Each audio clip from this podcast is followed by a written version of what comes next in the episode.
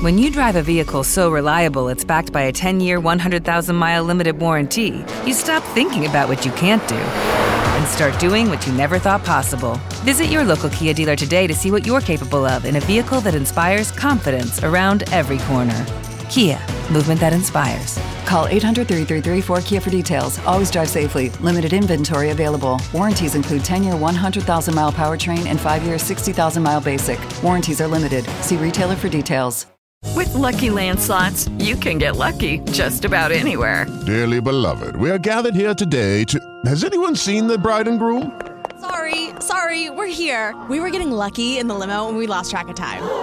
No, Lucky Land Casino, with cash prizes that add up quicker than a guest registry. In that case, I pronounce you lucky. Play for free at LuckyLandSlots.com. Daily bonuses are waiting. No purchase necessary. Void where prohibited by law. 18 plus. Terms and conditions apply. See website for details. The topics and opinions expressed in the following show are solely those of the hosts and their guests and not those of W4CY Radio, its employees, or affiliates. We make no recommendations or endorsements for radio show programs, services, or products mentioned on air or on our web. No liability, explicit or implied, shall be extended to W4CY Radio or its employees or affiliates. Any questions or comments should be directed to those show hosts. Thank you for choosing W4CY Radio. There are some people that make their work just another thing they have to do. And then there are those that make their work something that they want to do. Welcome to Working on Purpose with your host, Alise Cortez. This program will provide guidance and inspiration from people who have found deeper meaning and personal connection to their work life. It's beyond 9 to 5. It's Working on Purpose. And now, here's your host, Alise Cortez. I'm your host, Alise Cortez, joining from Dallas, Texas, which is home base for me. This program is all about helping people more meaningfully and productively connect with their work and equipping organizations to do the same for their employees. So I bring on guests who have a particular perspective or experience that I think expands the conversation. And I often draw on the meaning and work research I've been doing over the last 15 years, as well as my own experience consulting, including the work that I do today at Insigniam, which is a global management consulting firm. I'll get to the program and my guest in just a second, but first, a thank you to my media partner and sponsor, Jobing.com. They are the leading locally focused job board in the nation, and they are dedicated to helping employers find quality talent in their own backyard while giving job seekers control over their search so they can find work close to home. Great partnership. Thank you, Jobing.com.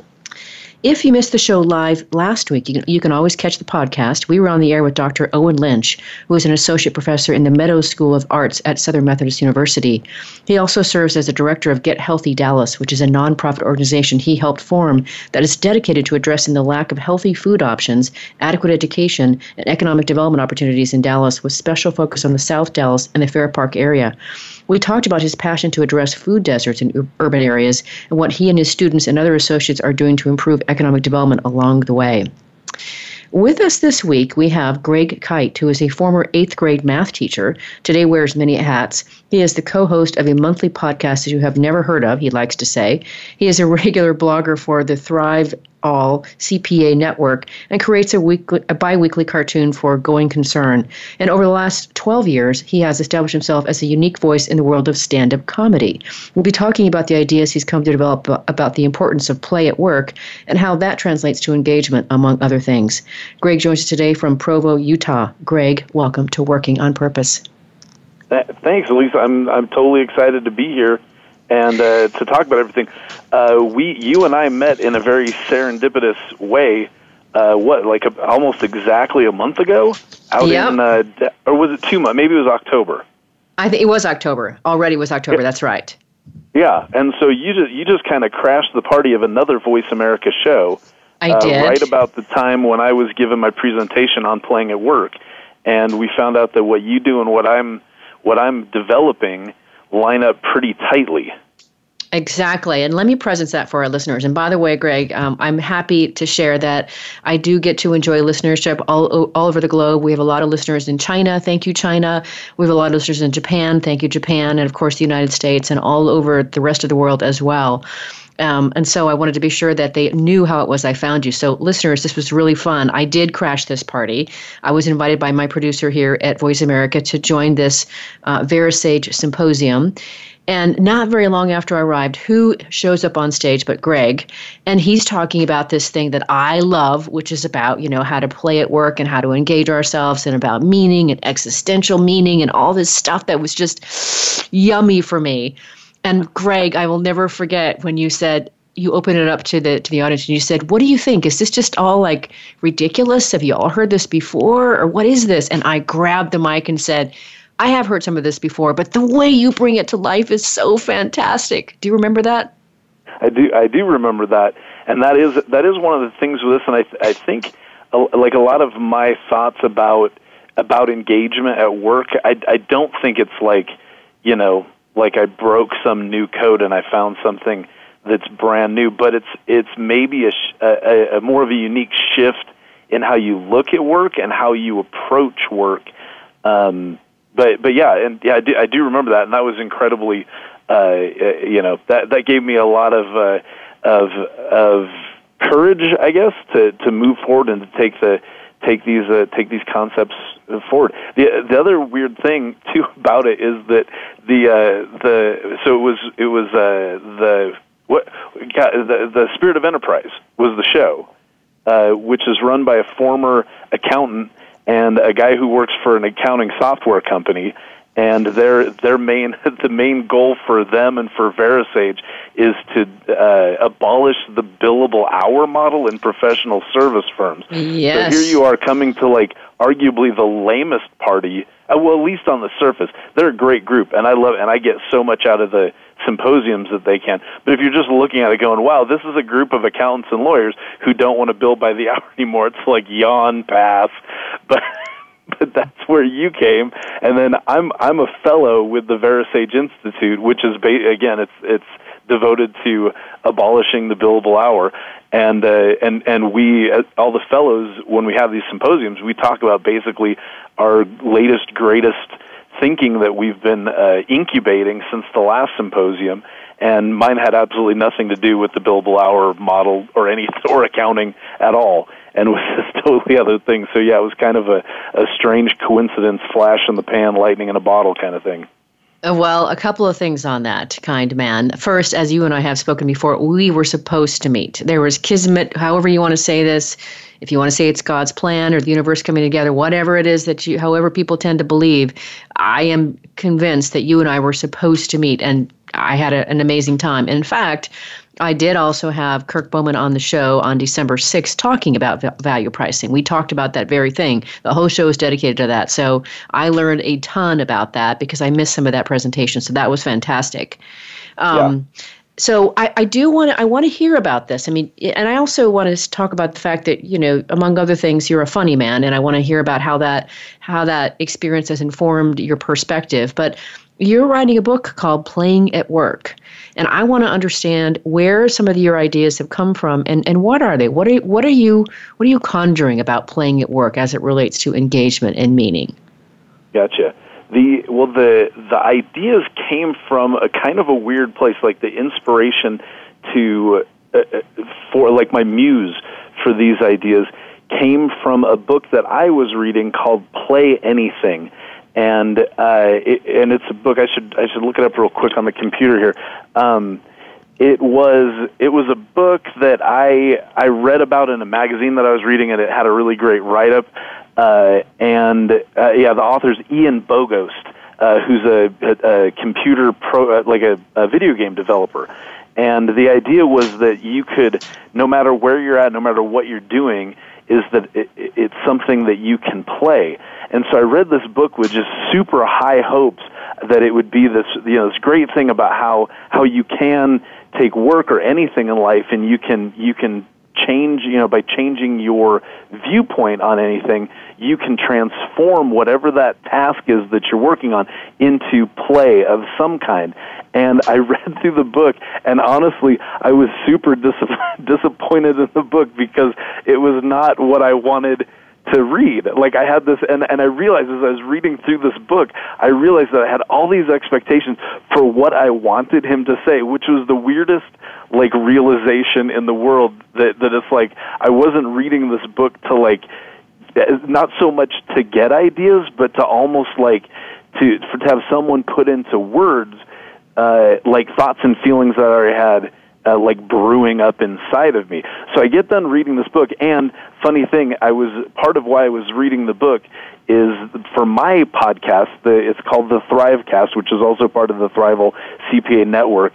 Uh, once a year for our podcast, we do uh, what we call Jason and Greg's Book Club. Jason Blumer is the co-host on that podcast and so we where we just review two of the two books that we've read that year. And this was one of the books that I had chosen to read and to to uh, to basically give my my review and my summary of during that podcast.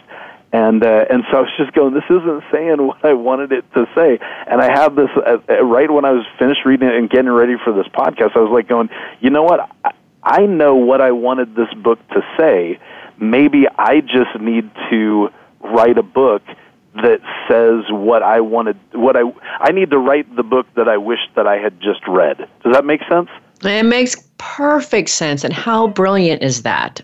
Boy, if that doesn't give the listener some some some something to think about for themselves who they might be considering writing a book, I think that's a great idea. You actually expected yeah. to get something from this book, did not get it, and so figured, hey, I'll write it myself. I think it's brilliant. Right. Right, and that's exactly. And so then the funny thing is, in the podcast, what I did, what I did, because like I said, we we each have two books that we review during this podcast. We kind of alternate back and forth. So when it came back to me to review "Play Anything" by Ian Bogost, I I I did not review his book, but instead I I gave a thorough explanation of the book that I wish it was, the book that I that I'm in the process of of writing and and and so the whole time my co-host is thinking I'm telling him about this this book, Play Anything, and at the end I tell him, and actually maybe maybe 10% of what I just said actually came from that book, and the rest of it is actually what I wish that the book had said. And uh, and that was sort of the launch of these ideas. So that's not really an explanation of what I'm thinking. That's more like the origin story of these ideas. Um, but to get into, I guess, basically what uh, I mean. There's a there's a couple of things, and I'll get to the existential stuff at, uh, later. But but really, the beginning part of of this whole idea of playing at work is that I love to be engaged in what I'm doing. Um, the, uh, you've you've heard of, and I'm not gonna. I have no idea how to pronounce the guy's name, but there's the author. Csikszentmihalyi. Flow. Yeah, you got to be talking about Csikszentmihalyi, right? The flow guy. Yeah, the flow guy. I exactly. knew it. Yeah, sorry. And, go ahead. Have you have you gone into his stuff before on your on your show? Not on my show, but I have read his works over and over again. The flow concept, yes, I'm completely with you, Greg. See, you and I can finish each other's sentences. That's the scary thing. Totally.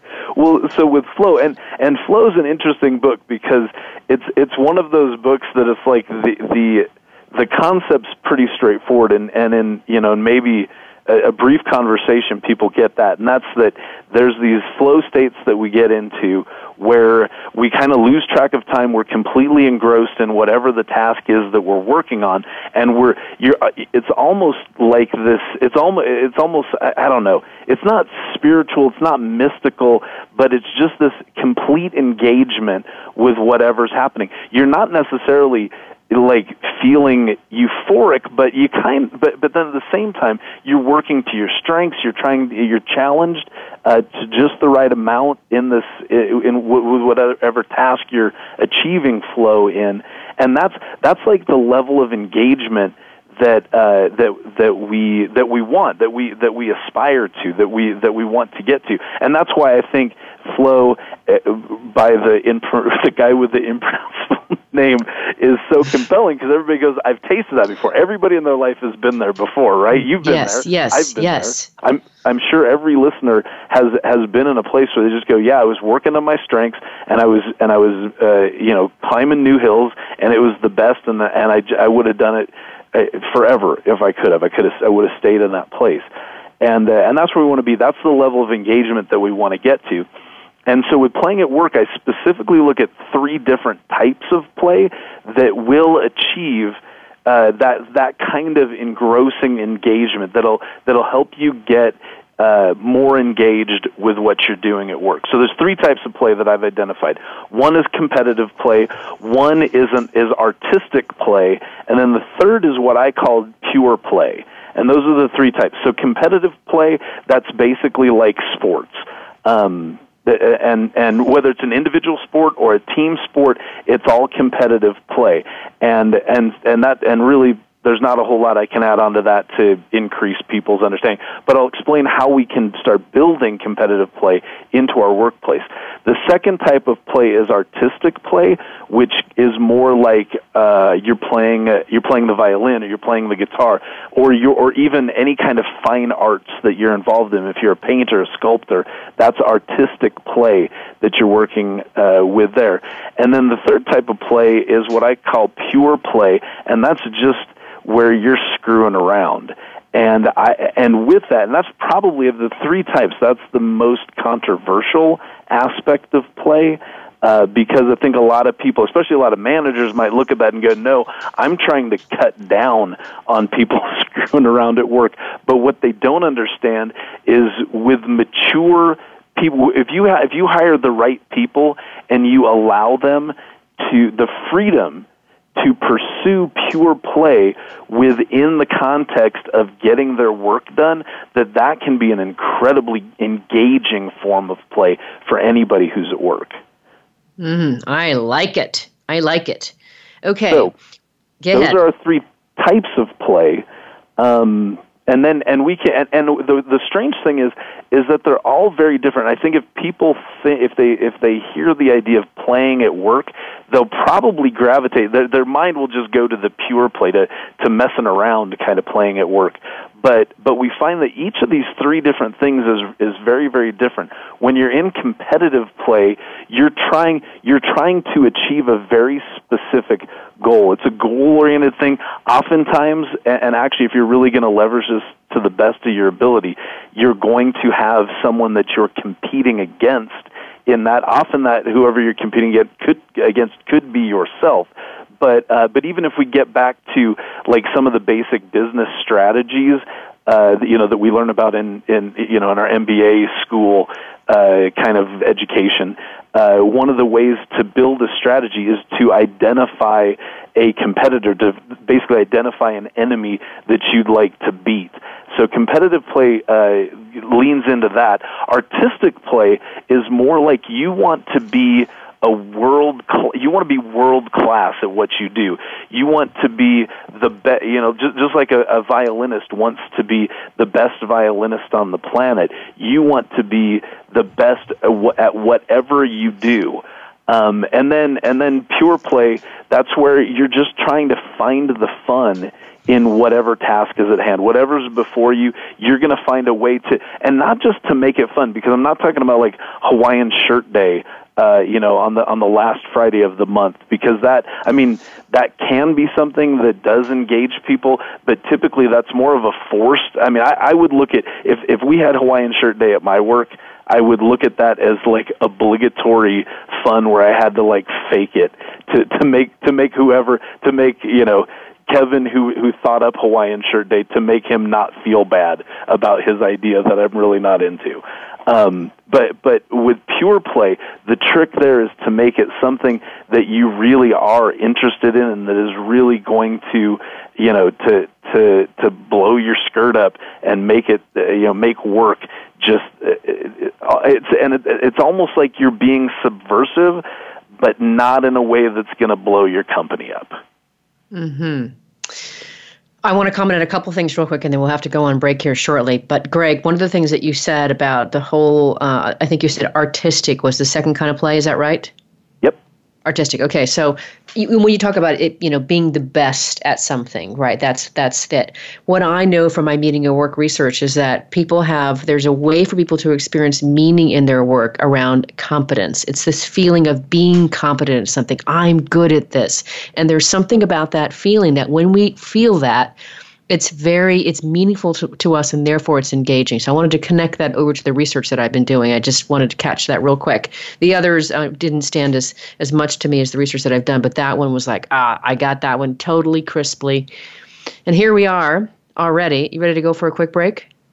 Yeah i think i think we're kind of we're we need to okay, good. they'd, sh- they'd uh, shut you down if we didn't, right? Well, that's pretty much it. Cortez, stop talking. Um, I'm your host, Alise Cortez. We've been on the air with Greg Kyte. He is the co host of a monthly podcast, and he's a regular blogger for the Thrival. Thrival? How do you say that? Thrival. It's like survival, Thrival. but instead okay, of surviving, thriving regular yep. blogger for the Thrival CPA Network, and it creates a, a biweekly cartoon for Going Concern. Interested today from Provo, Utah. We've been talking a bit about his interest in playing at work and how that translates to engagement. After the break, I want to hear more about risk taking as well as his thoughts about the existential piece of it. Stay with us. We'll be right back.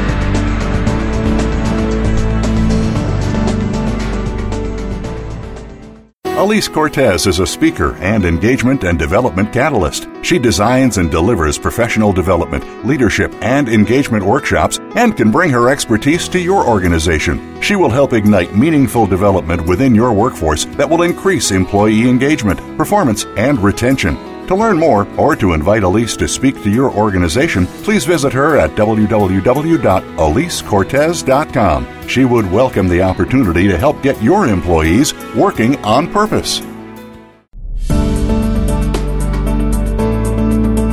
You're listening to Working on Purpose with Alise Cortez. To reach our program today, please call in to 561 623 9429. Again, that's 561 623 9429. You may also send an email to Alise, A L I S E, at AliseCortez.com. Now, back to working on purpose. If you're just joining us, my guest is Greg Kyte. He is the co host of a monthly podcast and he's a regular blogger for the Thrival CPA Network and creates a biweekly cartoon for Going Concern. Over the past 12 years, Greg has established himself as a unique voice in the world of stand up comedy as well. I'm your host, Alise Cortez. So, Greg, before the break, we were talking about your three kinds of play that you you've just you've discovered, and you gave some examples of those. For this next segment, can we start by talking a bit about the existential piece? I couldn't resist bringing that in. There's that's the meaning piece of what we've been talking about here. So, let's get your perspective on the existential piece of things, and then I've got a couple questions to follow on. Okay, fantastic. Well, the the way the existential piece uh, comes into play is this: is that you can look at employee engagement or just your own engagement at work. I, I guess I was starting to to look at this from a like from a managerial perspective within any organization. And it's like, why would we want to encourage play? What's the purpose of playing at work? Why would anyone want to, uh, you know, uh, have uh, implement these different ways of playing within their job? Um, what's that going to do? And and some of it's pretty obvious. I mean, it's it's going to increase your bottom line if you if you uh, you know part of competitive play is having very clear uh, clear goals, showing people this is exactly what you need to do in your position to win and and then actually even having eh, making whatever you can of that the competitive side of your work make that public. If you're doing that if you're having public competition and clear goals you're going to end up reaching your company's goals and then that's going to make you more profitable which is fantastic. Um, there's also you know i know I, I, my my arena in the world is accounting and there is a huge lack of uh, of uh, of qualified staff in the accounting world. So some of this you could also say if you're if you're implementing these these different types of play, you're going to be able to attract and retain the staff that you need. With artistic play, if you have an entire firm that's uh, or company where everyone is trying to become the absolute best they can in their one specialty within your firm, because again, if you're a if you're a world class uh, violinist, you're probably not also going to be a world class flautist at the same time. So there's there's this real specialization. But if everybody knows their specialization and is becoming the best in the world at that specialty, then your, your firm's gonna gonna make a lot of money as well there. So there's you know there's plenty of reasons that you can come up, plenty of business reasons that you can come up with for uh, for implementing play at work. But for me, that's not that's not really what does it for me. Um, what does it for me is engagement. It, it's basically engagement for the sake of engagement, and uh, and one of the things that I do. I mean, I, I think if a lot of people were going to look at, at kind of my my curriculum vitae and and look at the different things that I do with my life, I'm an accountant. I do stand up comedy, and I and I very much enjoy reading philosophy and psychology. And, uh, and so, with that philosophy and psychology side of things, it it brought me uh, to an author, and his name is Irvin D. Yalom, and he mm-hmm. wrote a book called Existential Psychotherapy, which sounds like the worst beach read uh, in the his- in the history of the world. but this book was recommended to me. Uh, I mean, it was it's one. Well, this is something that we that you and I talked about in in uh, Texas as well when I was out we there. We did. What mm-hmm. was I, I? I went through a divorce early earlier this year. My wife, my ex, my now ex-wife, and I, we spent a couple years going to a marriage counselor. Obviously, it didn't it didn't salvage our marriage, but uh, my marriage counselor recommended this book to me, and this was actually one of the best takeaways I got out of my two years of marriage counseling was this existential psychotherapy book, and uh, and what and basically, so he's coming at it from a from a psych from a practicing psychologist standpoint, and he's saying there's these existential problems, uh, you know, particularly meaning, meaninglessness in the world, and that that's a problem everybody has, not just crazy people who need, you know, psychiatrists, but it's it's every single person. It has this problem with meaninglessness in the world and finding meaning in the world. And it's it's fantastic because he says in this book he says that engagement is the antidote to meaninglessness. So mm-hmm. he says. So here's just some of the great quotes that I have from his. I mean, this it's a long book. It's you know, it's 500, 600 pages long, and it's dense. Um, so there's there's about a million quotes I could have pulled out of it, but some of them that are directly uh, tied to engagement. He says meaningless is intricately interwoven with leisure and with disengagement. And what I love about that quote is that if, if you don't want meaninglessness, then you should avoid leisure, which means you need to work, and you need to avoid avoid disengagement, which means you need to engage. And playing is a way for you to engage at your work. He was kind of saying just the converse of what I'm saying is that through engaged, playful work, you're going to find meaning in what you do. Um, and then later in the book, he says, meaning, like pleasure, must be pursued obliquely. A sense of meaningfulness is a byproduct of engagement. So again, if you just if you're just going, I need to find meaning in things. I need to find meaning. What's the meaning? What's the meaning? You get and you get locked into that of going, I don't feel like I have a meaning or a purpose in what I do, which is what we talked about right before the break. You're not going to find that meaning directly. What you need to do is you got to go, okay, how can I get engaged? Engaged with what I'm doing right now. And then by finding that engagement, you're going to find meaning through engagement, which I think is is a. I mean, that was one of the biggest takeaways that I got from this whole book. Does that? How does that line up with some of the research and studies that you've done on on meaning? I love it and it's wonderful and you know this just jazzes me to no end. So a couple things. Yeah. Yes i know Yalom's work as you and i've talked about and i also get that that meaning as a byproduct of engagement. And what i want to now recognize and the, the three levels of play that you just came up with i, I just kind of put the dots together for my own research is um, I looked at, I, I, can't remember now how many buckets of meaning I, I, I, coded for. When you drive a vehicle so reliable it's backed by a 10 year, 100,000 mile limited warranty, you stop thinking about what you can't do and start doing what you never thought possible. Visit your local Kia dealer today to see what you're capable of in a vehicle that inspires confidence around every corner. Kia, movement that inspires. Call 800 333 4KIA for details. Always drive safely. Limited inventory available. Warranties include 10 year 100,000 mile powertrain and 5 year 60,000 mile basic. Warranties are limited. See retailer for details. With lucky landslots, you can get lucky just about anywhere. Dearly beloved, we are gathered here today to. Has anyone seen the bride and groom? Sorry, sorry, we're here. We were getting lucky in the limo and we lost track of time. No, Lucky Land Casino, with cash prizes that add up quicker than a guest registry. In that case, I pronounce you lucky. Play for free at LuckyLandSlots.com. Daily bonuses are waiting. No purchase necessary. Void were prohibited by law. 18 plus. Terms and conditions apply. See website for details. But I did actually look at them along Maslow's hierarchy of meaning, and so you know, if you look at there's the safety piece of things of having a stable job and money, and then there's the emotional stuff, and then there's um, you know esteem stuff, how you feel about things, and then there's you can look at the value and the purpose, et cetera, et cetera above that.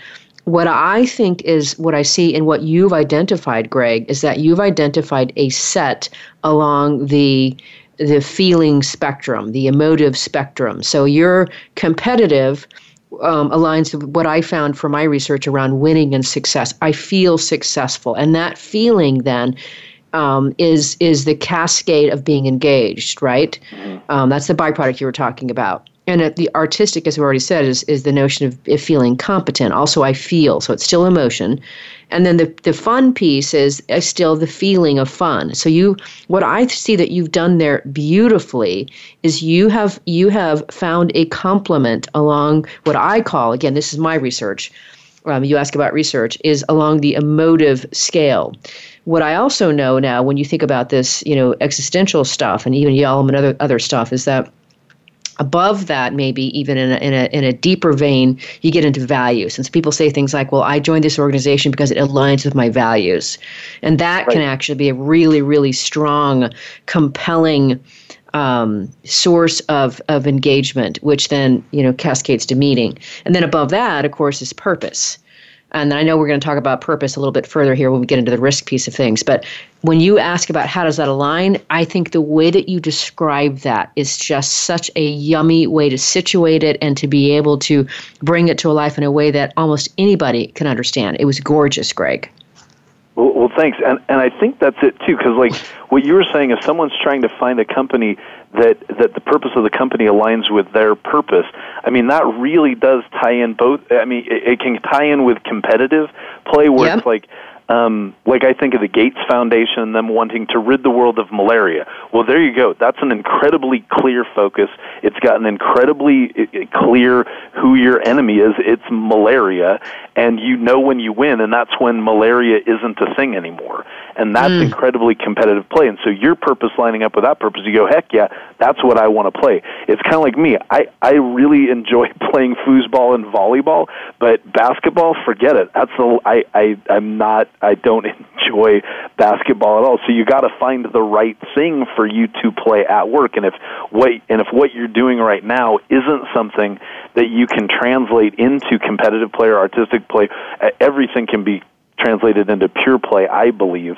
But uh, maybe it's time to look for a different position, or just to do some soul searching and figure out a way to to change your um, your own attitude towards your position that you're in. Um, one of the things though too you, you mentioned feeling successful and i want to i want to put a little bit of nuance on that because everything that we do all three types of play there is success that's involved in that but there's also risk that's involved in that. And i know we're going to talk about risk in the third break but this is actually a good intersection of all of those things because when you're when you play something competitively there's times where you are going to lose and if you never lose, you're probably not really playing the game. Agreed. If you are an artist and you don't, it, it, you have, it, the only way you're going to become world class at being an artist is to take risks with your art. You have to find your own voice.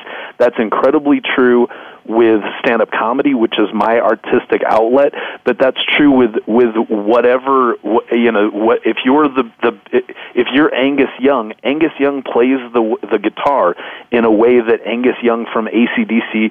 It's his signature style of guitar playing. He's found a way to make that his authentic voice through that. But you're going to have to risk by throwing your authentic voice out there. And there's going to be people who don't like your music or your sculpture or your art. And there's ways where you're going to, if you're doing all this stuff right, you're going to fail. There's going to be ways where you're going to try to have some playful, subversive things that you do at work, and it's just not going to be funny. It's not going to go over well, or somebody's going to be offended, and you didn't intend that. And that's where I live all day long because I, I accidentally piss people off regularly, and it's never my intent to. But that's how that's the risk that I take from playing at work in a pure play kind of way. But here's the here's the interesting thing is that I believe that you can become incredibly engaged in what you're doing despite whether you are successful at it or if you fail at it. And here's and here's the reason I know this is this is absolutely the case. And it comes back to stand-up comedy.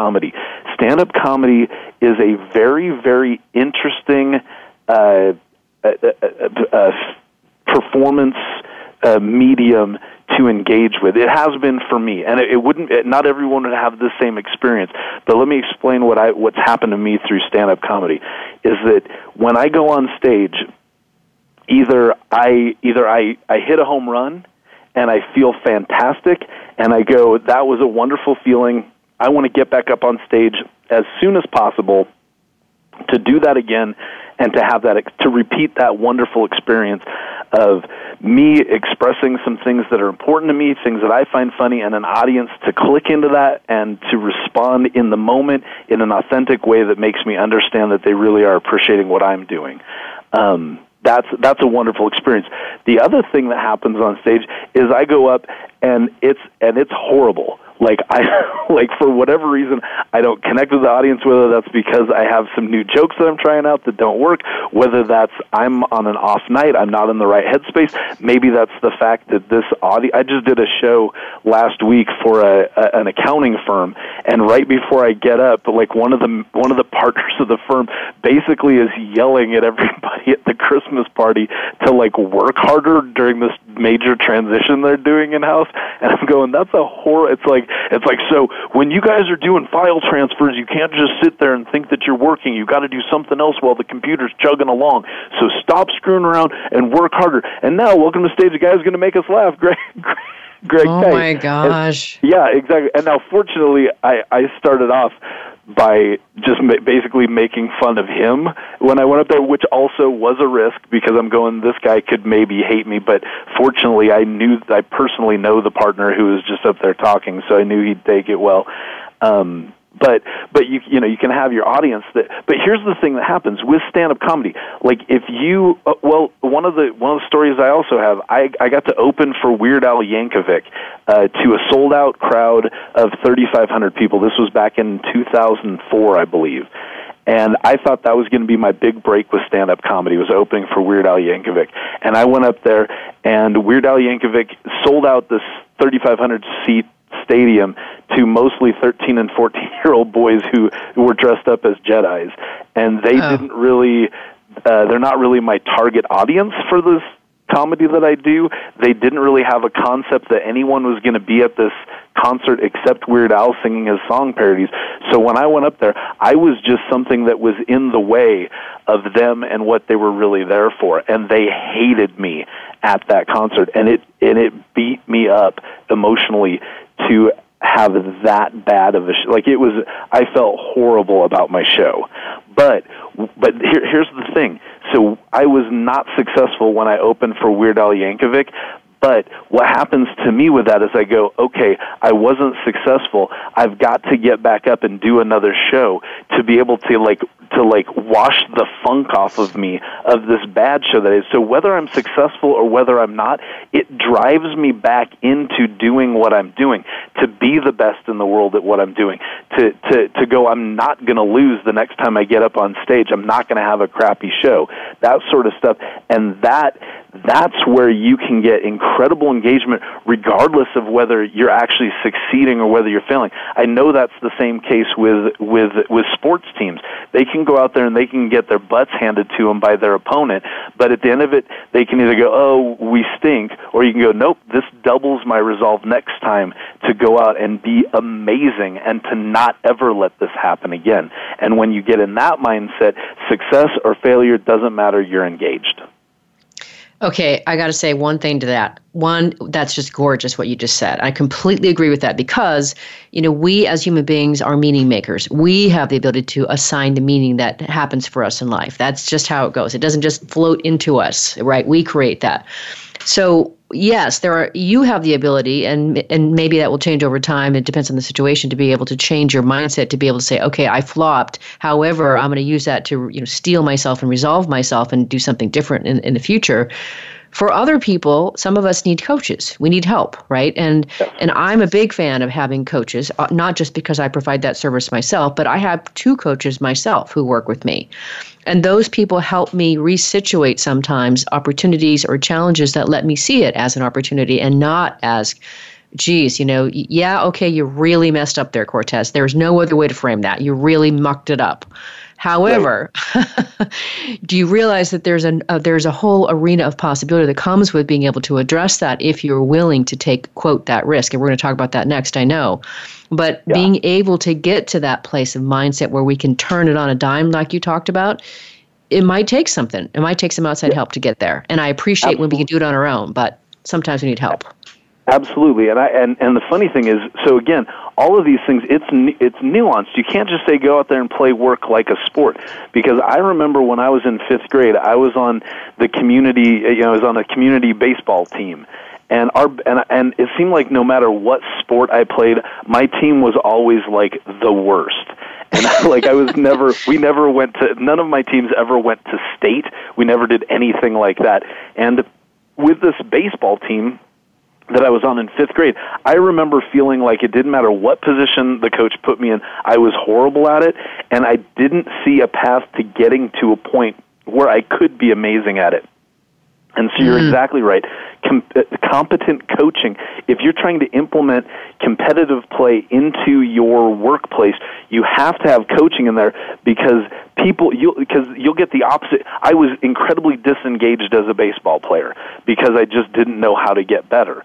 And you're going to find that in work is if you're trying to set up this uh, uh, your your job as though it were this competition. If people going, I'm never going to win, they're totally going to check out, and you're going to completely get the opposite result than what you the the opposite of engage. You're going to get disengagement if people just don't feel like they can get better or they can win. That was my first year in accounting at the firm I was at. I just I, I didn't know how to make the partners happy, and it seemed like I constantly got pulled in, and they were telling me how you know that I wasn't meeting their expectations, but there wasn't a clear path of if you do these things, you will get better, and and that that made me go, I need to get another job because life's too short for this one. I got that. Okay, hold that thought. We're going to go on a quick break here, Greg. I'm Alise Cortez, your host. We, have been on the air with Greg Kyte. He is the co host of a monthly podcast, and he's also a regular blogger for the Thriveal CPA Network and creates a bi weekly cartoon for Going Concern. He joins us today from Provo, Utah. After the break, we're going to talk about intentional risk taking and some of the merits that come with that. Stay with us, we'll be right back.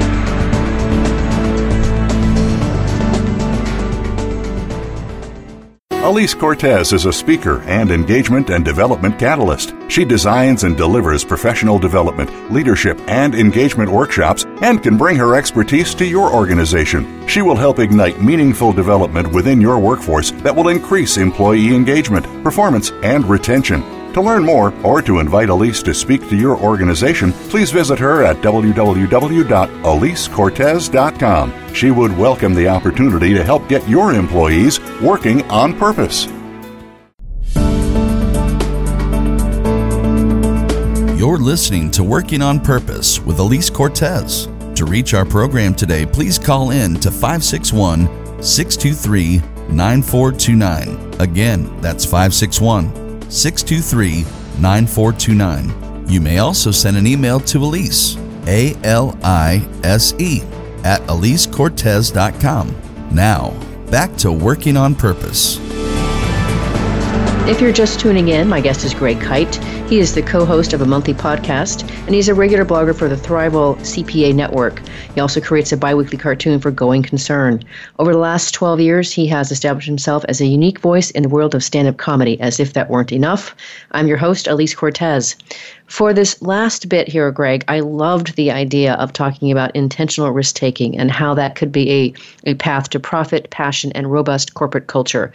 I you had me right there. So let's get into it for this last bit here. Intentional risk taking.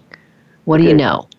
I, I well, one of the things I know is that I'm an accountant, and accountants are known for being very, very risk averse as a as a species of human being. This is Uh, true. Yeah, absolutely. And so when I speak to accountants, one of the things that I like to tell them is that we as accountants have we're amazing at handling uh, change. That change and complexity the two things that we do. Because I mean, just just today, the uh, both you know, Congress passed the new the new tax uh, overhaul bill, and that's and what with 11 days left before tax season starts, they're changing the entire framework with which we do our business, and we didn't know a whole lot about it, and we, and we definitely didn't know the final presentation of that till today. But we're amazing at just handling that. Um, and, and rolling with it, we've got we, we, we have an incredible, uh, a high amount of confidence in dealing with change and complexity. Uh, what accountants don't do is we don't take risks. But what's weird is that uh, intentional risk taking is just self-imposed change. And so, so when I address accountants, I go, you, "We're amazing at, at handling change.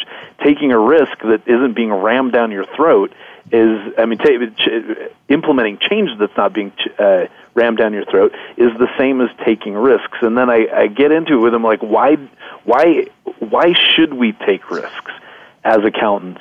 And and the the three things that, that you just mentioned, those are the those are the three things that I think are incredibly important about uh, about taking risk. And and and the first one is the easy one, and it's profit. I mean, that's just the standard. You know, uh, that, that's almost not even noteworthy. Is that profit comes from taking risk?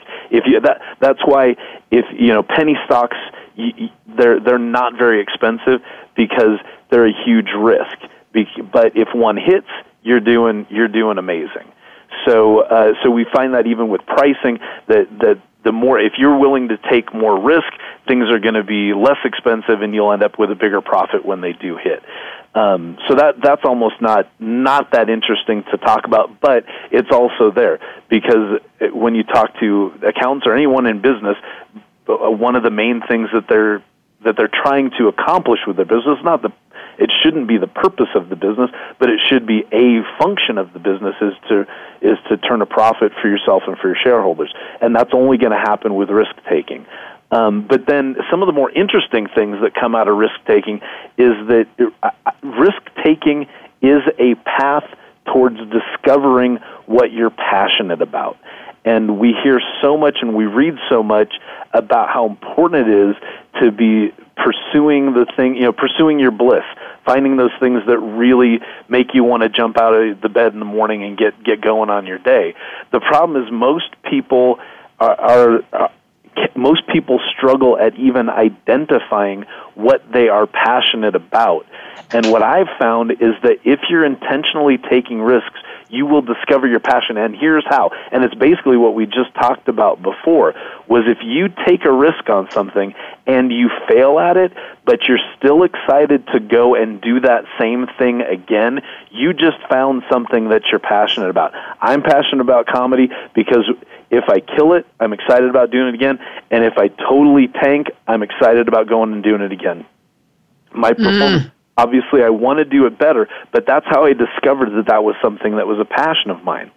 So if someone has difficulty identifying their passion, they need to start trying things. They need to start taking these risks. And if you take a risk and you fail at it, but you still are like, I got to go do that again, you're on the path of finding what you're passionate about. Oh my gosh, hold on, Greg. Hold on. Hold the phone.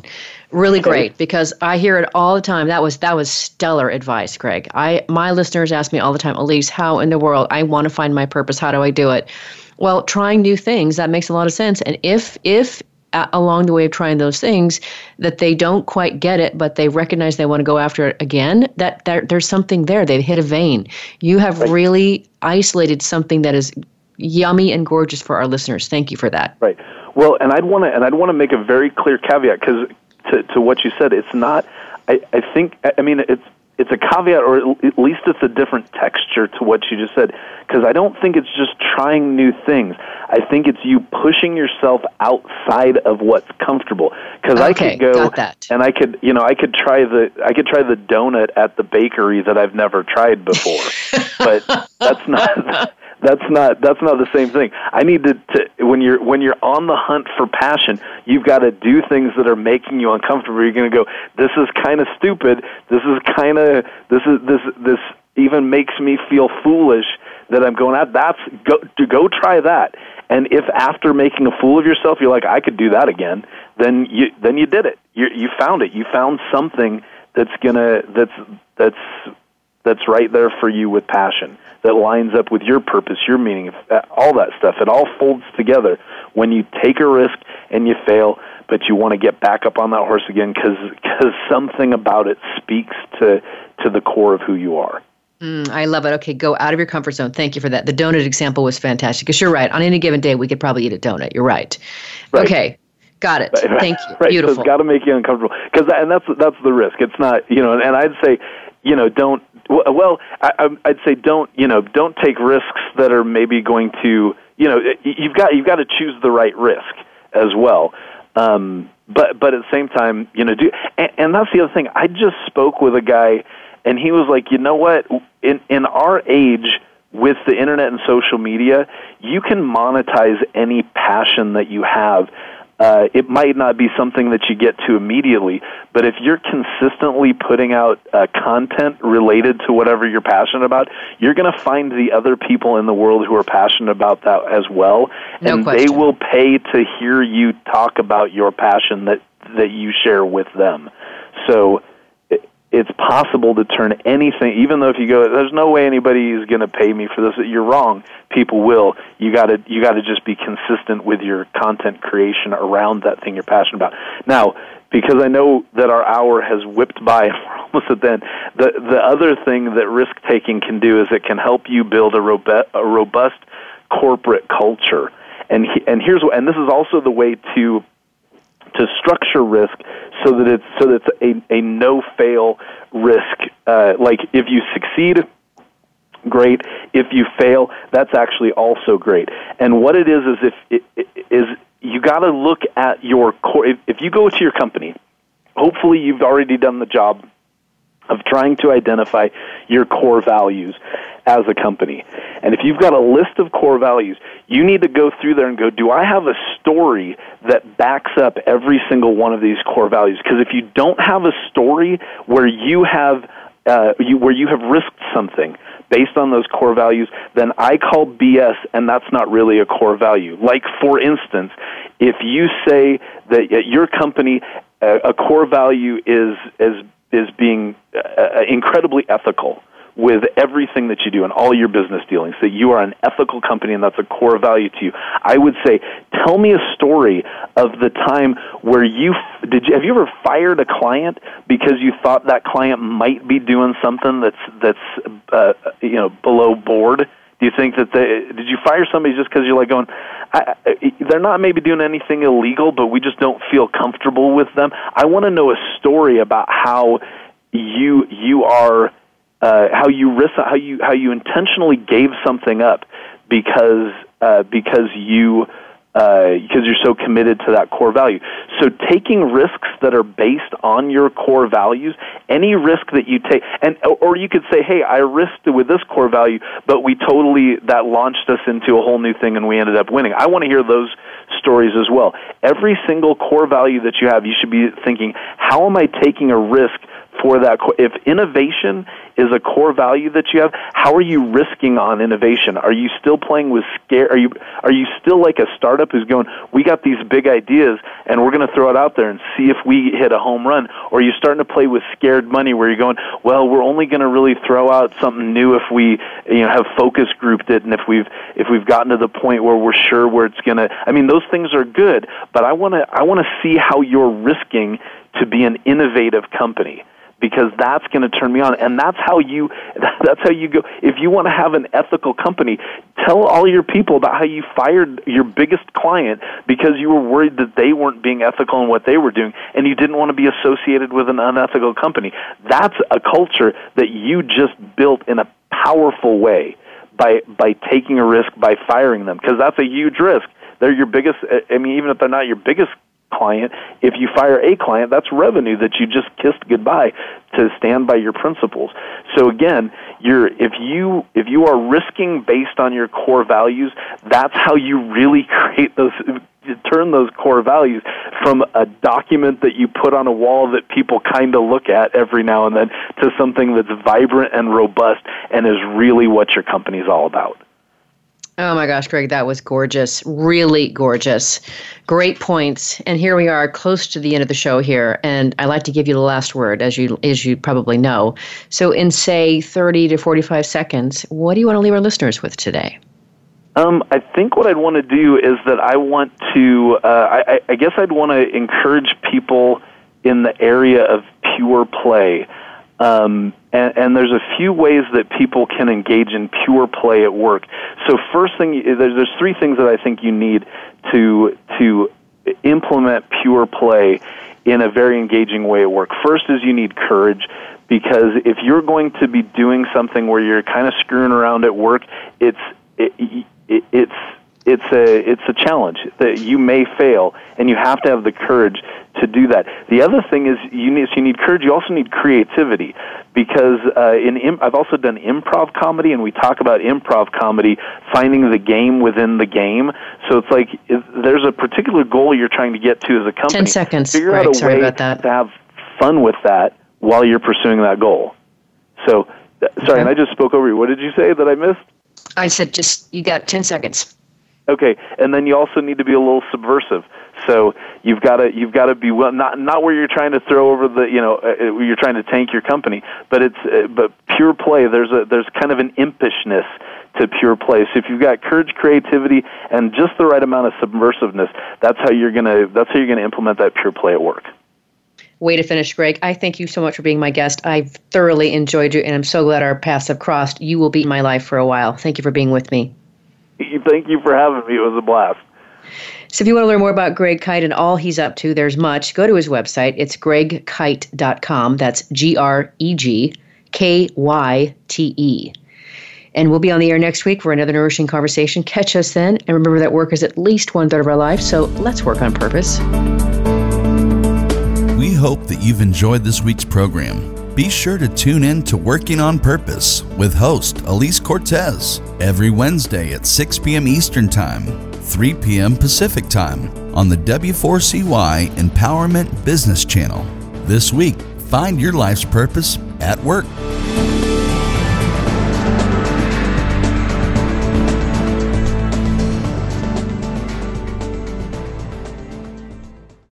Lucky Land slots, you can get lucky just about anywhere. Dearly beloved, we are gathered here today to. Has anyone seen the bride and groom?